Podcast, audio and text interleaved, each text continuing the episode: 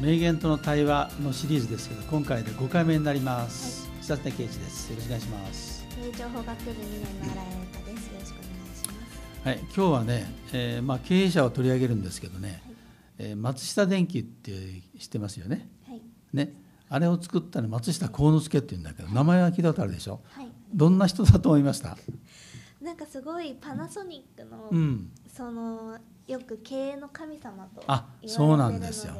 聞きますね。そうですね、はい、であの人はあの松下電器という会社を作ってね、はい、大阪で作ってね、小さい、まあ、町工場を作って、それから現在のパナソニックが作ったね、はい、まあ、立志伝中の人物ということで、はい、まあ、経営がね苦しい時でも必ず成功させてね、はい、あの社長会長になってた時でも、でもね、はい、会社経営苦しくなるとね、はい、経営本部長に戻ったりするような人なんですよね。はい、で現在まで大変大きな会社を作ったね、まあ、偉人なんですけどね。でこの人もね言葉がいいんですよ。でこの人はあの学歴が実はないんですけどね、勉強をする環境なかったんですけどね、はい、あのかえってね、はい、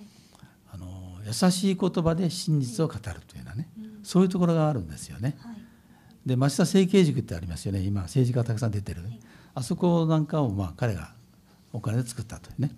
で人物を作ろうとしたわけですよね。でこの人もね、松下電器は何を作ってますかって言われるんですよ。その時にね、松下電器は人を作ってますと言ったというね、そういう逸話がある人なんですけどね。で彼の言葉いろいろあるんですけどね、あのまあギブアンドテイクって言いますよね。ね、あげあげてもらうと、それはダメなんだと言うんですよ。ギブアンドギブでいかなきゃダメだ。でそうするとまた大きな実りが返ってくる可能性があるんだと、はい、まあ、そういうことをね、はい、言ったりね、で人に借りを作っちゃいけないね、常に貸し、貸しなさいということでね、うん、それからね、私たちいくつかいろんな困難にぶち当たると、はい、あの万策尽きたと思ってこうがっくりきますよね。はい、だから彼はね、うん、いつつやむっつの手を打ったぐらいで万策尽きたと言うなと、はい、もっといろいろ考えろと、まあ、そういうことをね、はい、えー、言うわけです。はい、あるいはね、電気電化製品を作ってる会社でしょう、はい、で彼はこういう自分たちの仕事は何か、それは国民大衆が幸せになる仕事ですよね。はい、だからね、聖なる神が作ってくれた仕事なんだと、はい、まあ、そういうことでみんなを鼓舞するというね、はい、いうことがありました。それからね、あの定価、はい、定価っていうでしょう、定価がひゃくえんですとか、はい、ね、えー、定まった価格と言いますよね。はい、と彼は違うんですね。成果って言ったら正しい値、はい、なぜだと思う？定価、成果だよと、はい、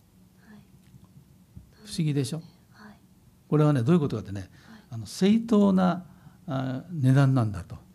い、ね、いうことだから値引きしなかったらしいんだね。本来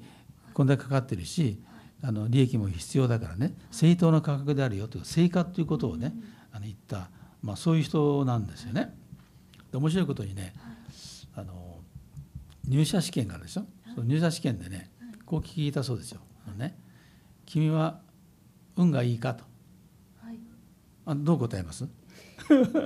いい方だと思います。そう、じゃあ採用となるわけであのね、運が悪い人はね採用しないんですって、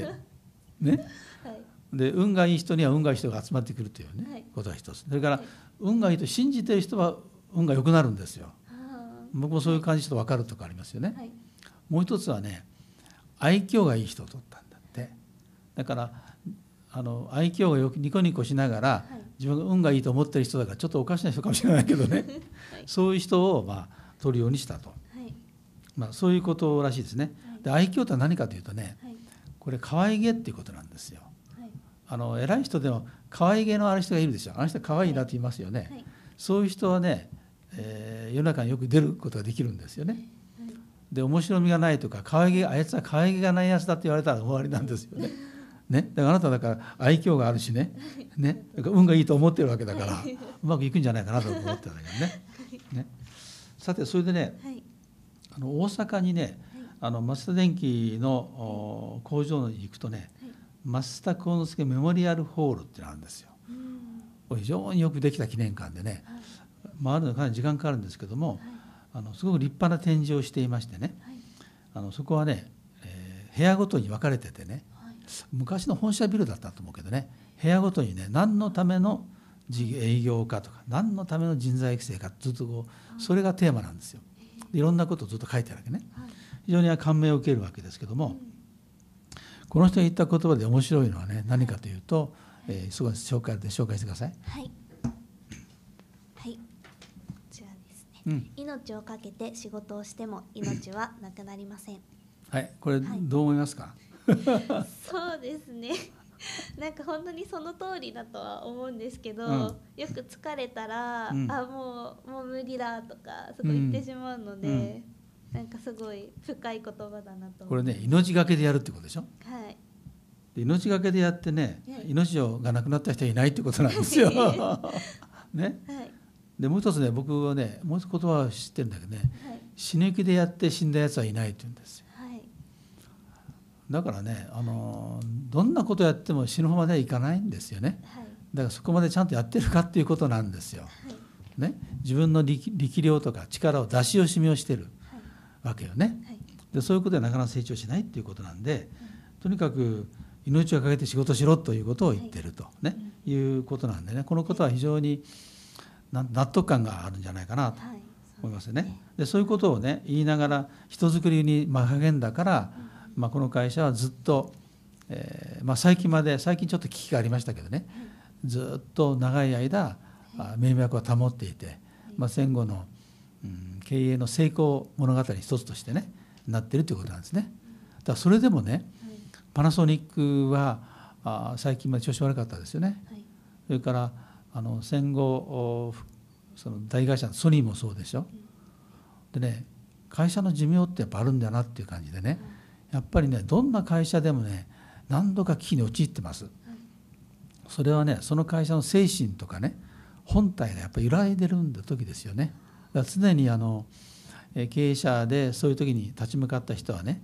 創業の精神に変えろっていうふうに言いますよね。でもう一回それを考え直していくってことになるわけです。はい、僕はあの多摩大に来てはちねん経ったんだけど、あの多摩大もね、例えば来てみるとね、いろんな不具合があるわけよね、長い時間経ってね。そうすると改革の精神は何だったのかと、ね、で実業だと、実学だと、じゃあ現代の実学とは何かということを考えてね、現代の実学とはいうことを念頭に置きながら現代の私塾っていうねことを考えついたりしたわけですけども、やっぱりあの何かあったら原点に戻るということは非常に重要でね、まあ、今後、まあ、松下や阪急のような会社も何があるか分かりませんけども、常にそういう危機に陥った時にはその創業者の原点に帰ってもう一回やり直していくところで、ね、求められるんじゃないかなと思いますね。はい、で次はですね、えー、出光佐三っていうんだけどね、あのー、この人はあの出光興産っていうあの会社を知ってますか？はい、あのどんな会社でしたか？そうですね、エネルギー関係のイメージが、うん、そうだね、石油販売業をねずっとやってきて、あの石油っていうのはあの国産の、ね、石油会社ってあんまなかったんですけども、はい、民族型の経営やった出光っていうのはなかなかね存在感のある立派な企業なんですね。はい、でこの出光佐三という人が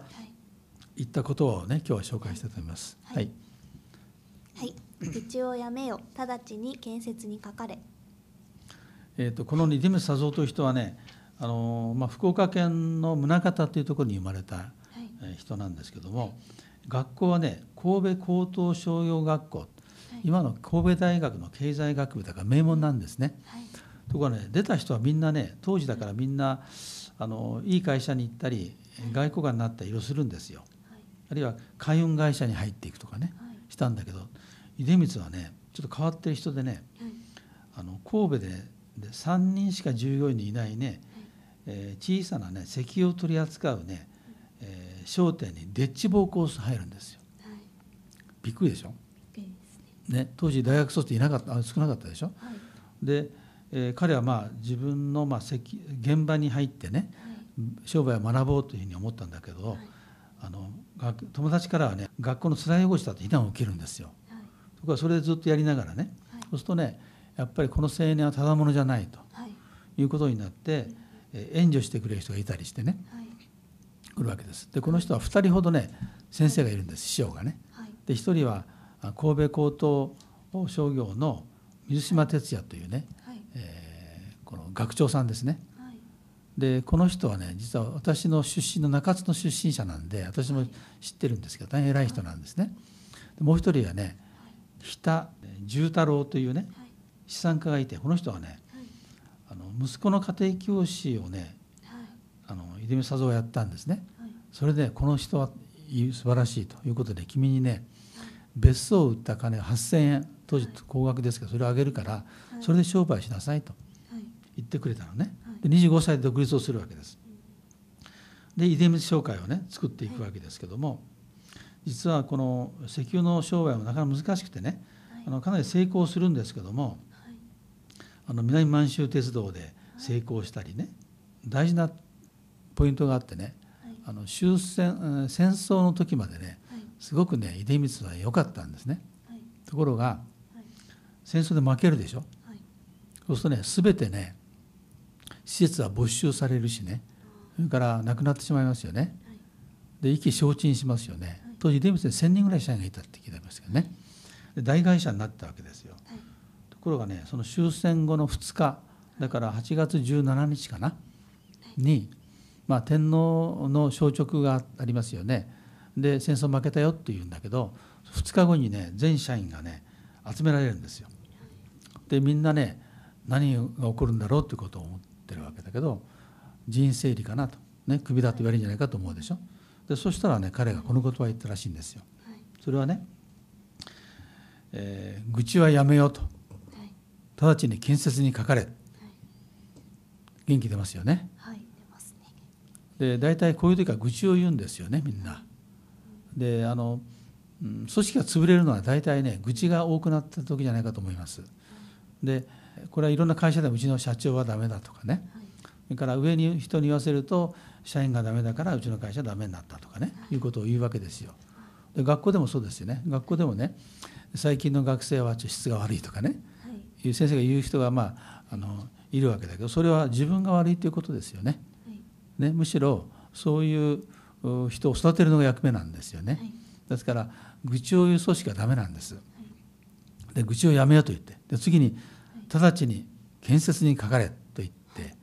それで出光興産という会社はね、その後、まあ、大変立派な会社となってね、えー、行くわけですね。で今でも出光美術館というのがあるんですよ、東京に。知ってますか？知らない。結構有名なね、美術館なんですね。そこにね、あの仙外っていうね、和尚さんのね禅画っていうのがあるんですよ。出光はね、お金ない時代からね、美術品を集めたのね。それで福岡のお寺の師匠だお師匠さんだった仙外という人がいるんですけど、その仙外のね絵をね、こう時々買ってたのね。後で聞いたら、その人立派な大変な人だったっていうことなんだね。だから時々ね、仙外和尚なんかのあの企画展をやってね、大変立派なあの美術館なんですよね。あの皇居の近くにぜひね行ってみたらいいと思いますけどね。はい、でもう一つね、あのこれ出光がやったことでまだ残ってるのはね、はい、テレビでね、はい、あの題名のない音楽会ってあるでしょ。はい、ありますね。ね、あれはあのいろんな人が出てきていちじかんぐらいかな、はい、結構いろんないい企画やりますよね。はい、あれはね出光興産が医者提供なんですよ。